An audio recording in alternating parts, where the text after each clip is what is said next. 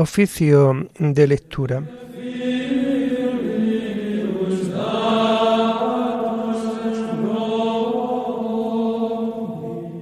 Comenzamos el oficio de lectura de este miércoles 20 de septiembre del año 2023, día en que la Iglesia celebra a los santos Andrés Quintaigón, presbítero, Pablo Chon Hassan y compañeros mártires.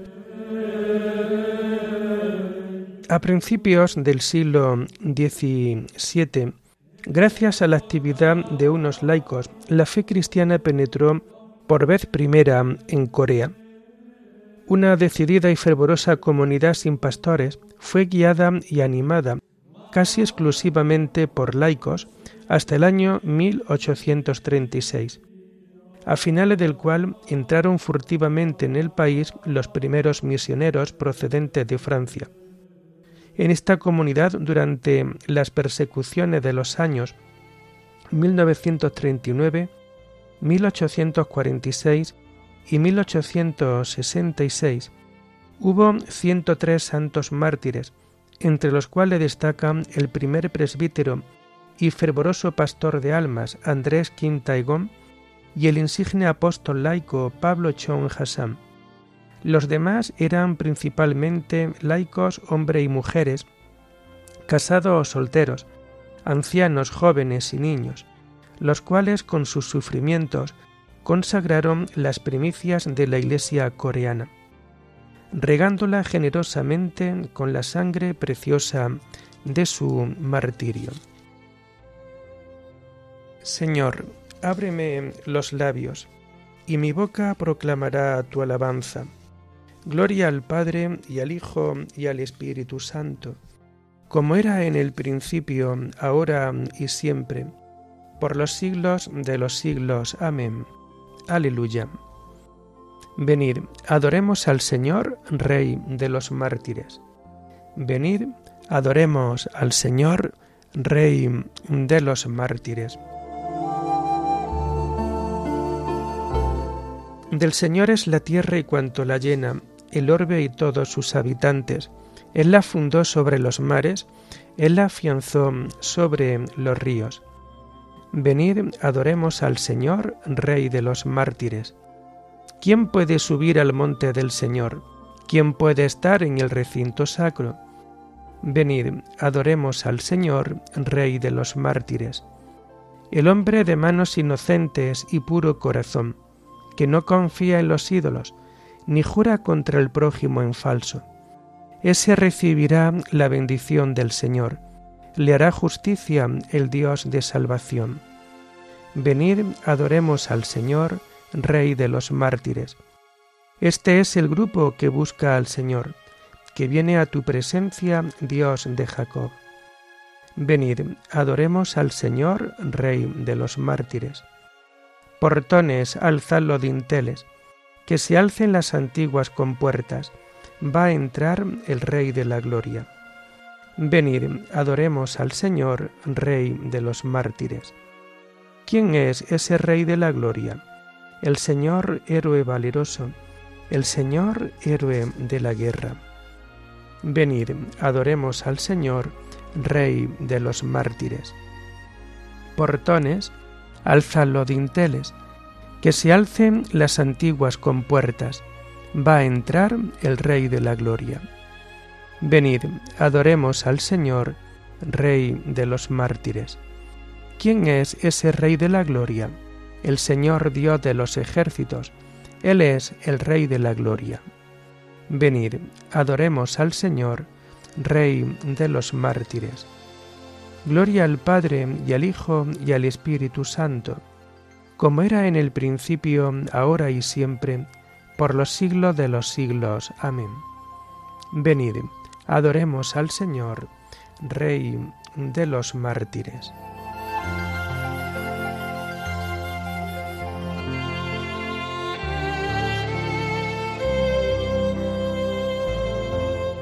Tomamos el himno del oficio de lectura del común de varios mártires y que encontramos en la página 1486. de santa y noble de mártires insignes, testigos inmortales del Cristo victimado. Dichosos, pues sufristeis la cruz de vuestro amado Señor, que a su dolor vuestro dolor ha unido. Bebisteis por su amor el cáliz de la sangre. Dichosos cirineos, camino del Calvario seguisteis, no dejasteis a Jesús solitario, llevasteis vuestra cruz junto a su cruz unida. Rebosa ya el rosal de rosa escarlatas, y la luz del Señor tiñe de rojo el alto cielo. La muerte estupefacta contempla vuestro vuelo, enjambre de profetas y justos perseguidos.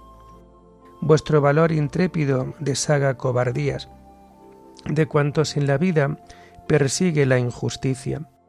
Siguiendo vuestras huellas, hagamos la milicia, sirviendo con amor la paz de Jesucristo. Amén.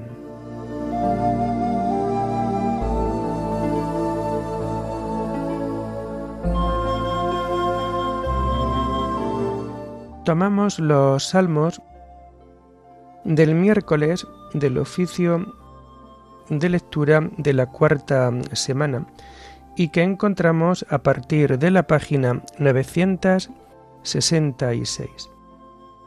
Bendice, alma mía, al Señor, y no olvides sus beneficios.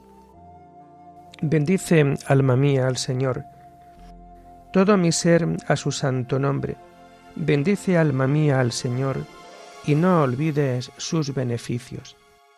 Él perdona todas tus culpas y cura todas tus enfermedades él rescata tu vida de la fosa y te colma de gracia y de ternura. Él sacia de bienes tus anhelos, y como un águila se renueva tu juventud.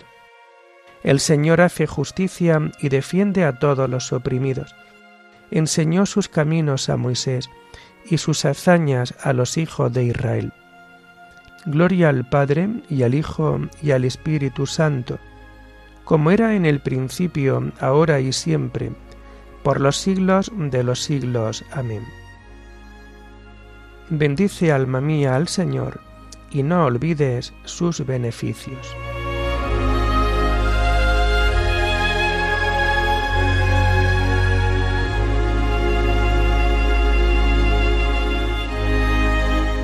Como un padre siente ternura por sus hijos, siente el Señor ternura por sus fieles. El Señor es compasivo y misericordioso, lento a la ira y rico en clemencia. No está siempre acusando ni guarda rencor perpetuo. No nos trata como merecen nuestros pecados, ni nos paga según nuestras culpas. Como se levanta el cielo sobre la tierra, se levanta su bondad sobre sus fieles. Como dista el oriente del ocaso, así aleja de nosotros nuestros delitos. Como un padre siente ternura por sus hijos, siente el Señor ternura por sus fieles, porque Él conoce nuestra masa, se acuerda de que somos barro. Los días del hombre duran lo que la hierba, florecen como flor del campo, que el viento la roza y ya no existe, su terreno no volverá a verla. Gloria al Padre y al Hijo y al Espíritu Santo, como era en el principio, ahora y siempre, por los siglos de los siglos. Amén. Como un padre siente ternura por sus hijos, siente el Señor ternura por sus fieles.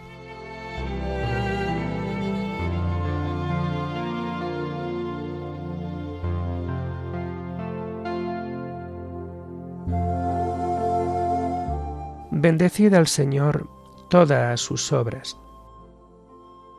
Pero la misericordia del Señor dura siempre, su justicia pasa de hijos a nietos, para los que guardan la alianza y recitan y cumplen sus mandatos.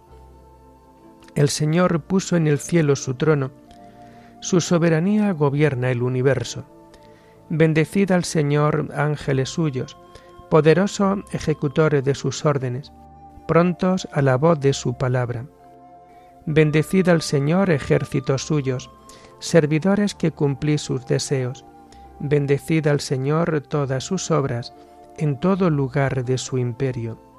Bendice, alma mía, al Señor. Gloria al Padre y al Hijo y al Espíritu Santo, como era en el principio, ahora y siempre, por los siglos de los siglos. Amén.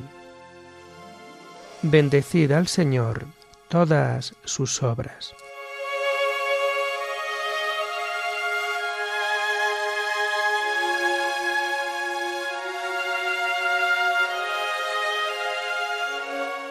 Instrúyeme, Señor, en el camino de tus decretos, y meditaré tus maravillas. Tomamos la primera lectura del miércoles de la vigésimo cuarta semana del tiempo ordinario y que vamos a encontrar a partir de la página 198. Está tomada la primera lectura del libro del profeta Ezequiel. La gloria del Señor abandona la ciudad. En aquellos días la gloria del Señor salió, levantándose del umbral del templo, y se colocó sobre los querubines. Vi a los querubines levantar las alas, remontarse del suelo, sin separarse de las ruedas, y salir. Y se detuvieron junto a la puerta oriental de la casa del Señor Mientras tanto, la gloria del Dios de Israel sobresalía por encima de ellos. Eran los seres vivientes que yo había visto debajo del Dios de Israel a orillas del río Kebat, y me di cuenta de que eran querubines. Tenían cuatro rostros y cuatro alas cada uno, y una especie de brazos humanos debajo de las alas, y su fisionomía era la de los rostros que yo había contemplado a orillas del río Keba. Caminaban de frente. Me vino esta palabra del Señor. Hijo de Adán, los habitantes de Jerusalén dicen de tus hermanos, los responsables de la familia y de la casa de Israel toda entera. Ellos se han alejado del Señor, a nosotras nos toca poseer la tierra.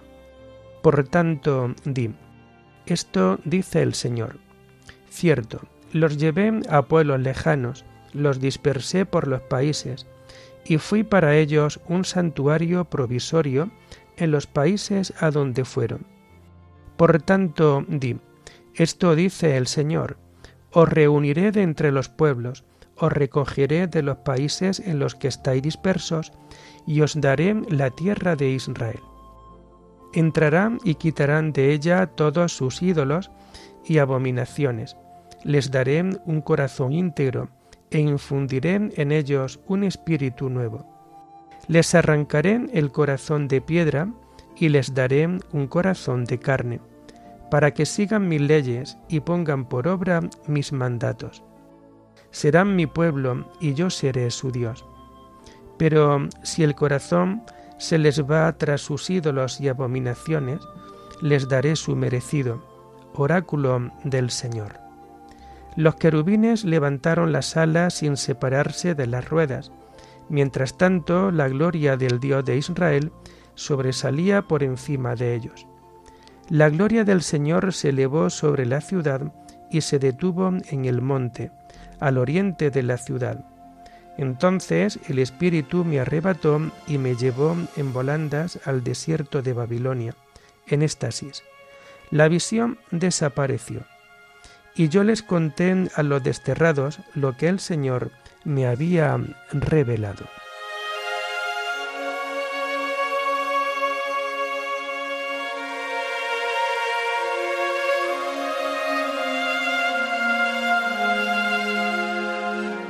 La gloria del Señor se remontó y se colocó en el umbral del templo la nube llenó el templo y el resplandor de la gloria del Señor llenó el atrio.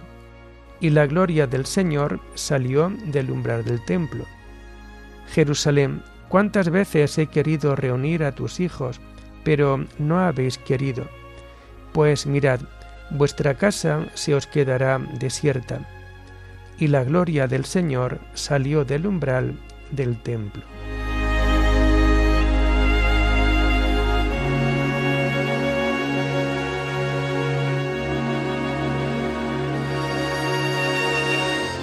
Tomamos la segunda lectura propia de este día y la vamos a encontrar a partir de la página 1876. Está tomada de la última exhortación de San Andrés Kim Taegong, presbítero y mártir. La fe es coronada por el amor y la perseverancia. Hermanos y amigos muy queridos, consideradlo una y otra vez. Dios al principio de los tiempos dispuso el cielo y la tierra y todo lo que existe. Meditad luego por qué y con qué finalidad creó de modo especial al hombre a su imagen y semejanza. Si en este mundo lleno de peligros y de miserias no reconociéramos al Señor como Creador, de nada nos serviría haber nacido ni continuar aún vivos. Aunque por la gracia de Dios hemos venido a este mundo y también por la gracia de Dios hemos recibido el bautismo y hemos ingresado en la Iglesia.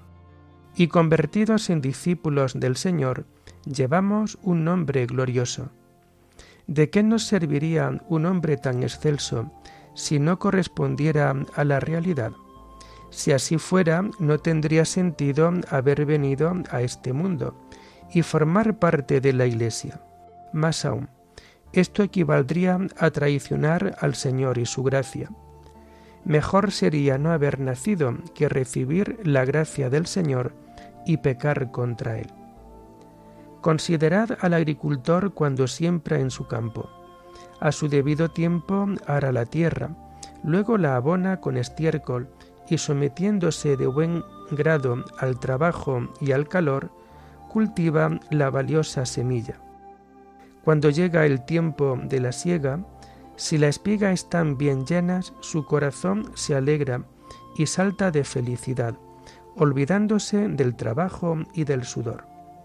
Pero si las espigas resultan vacías y no encuentra en ellas más que paja y cáscara, el agricultor se acuerda del duro trabajo y del sudor y abandona aquel campo en el que tanto había trabajado.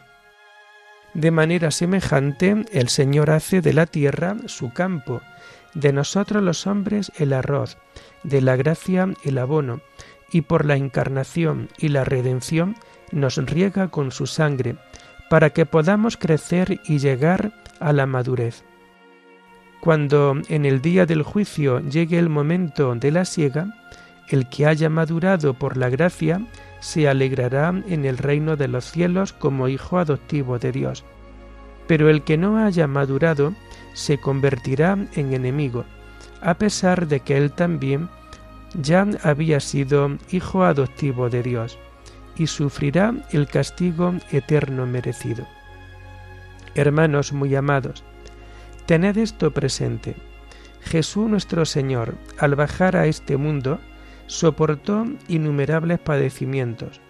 Con su pasión fundó la Santa Iglesia y la hace crecer con los sufrimientos de los fieles. Por más que los poderes del mundo la opriman y la ataquen, nunca podrán derrotarla. Después de la ascensión de Jesús, desde el tiempo de los apóstoles hasta hoy, la Iglesia Santa va creciendo por todas partes en medio de tribulaciones. También ahora, durante 50 o 60 años, desde que la Santa Iglesia penetró en nuestra Corea, los fieles han sufrido persecución y aún hoy mismo la persecución se recrudece de tal manera que muchos compañeros en la fe, entre los cuales yo mismo, están encarcelados, como también vosotros os halláis en plena tribulación. Si todos formamos un solo cuerpo, ¿cómo no sentiremos una profunda tristeza?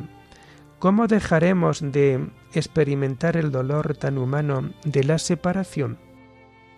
No obstante, como dice la Escritura, Dios se preocupa del más pequeño cabello de nuestra cabeza y con su omnisciencia lo cuida. ¿Cómo, por tanto, esta gran persecución podría ser considerada de otro modo que como una decisión del Señor o como un premio o castigo suyo.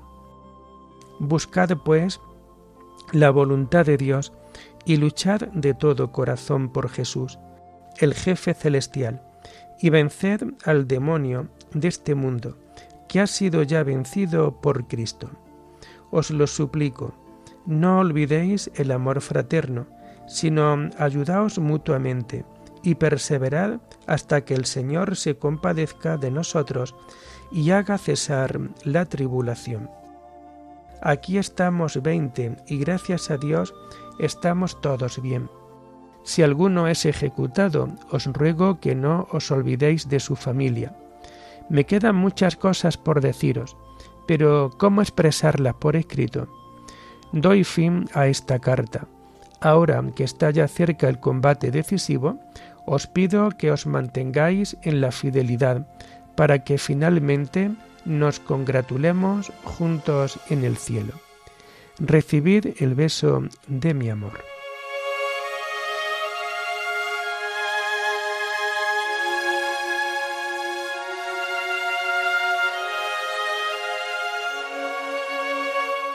Estos son los mártires que dieron testimonio de Cristo sin temor a las amenazas, alabando al Señor.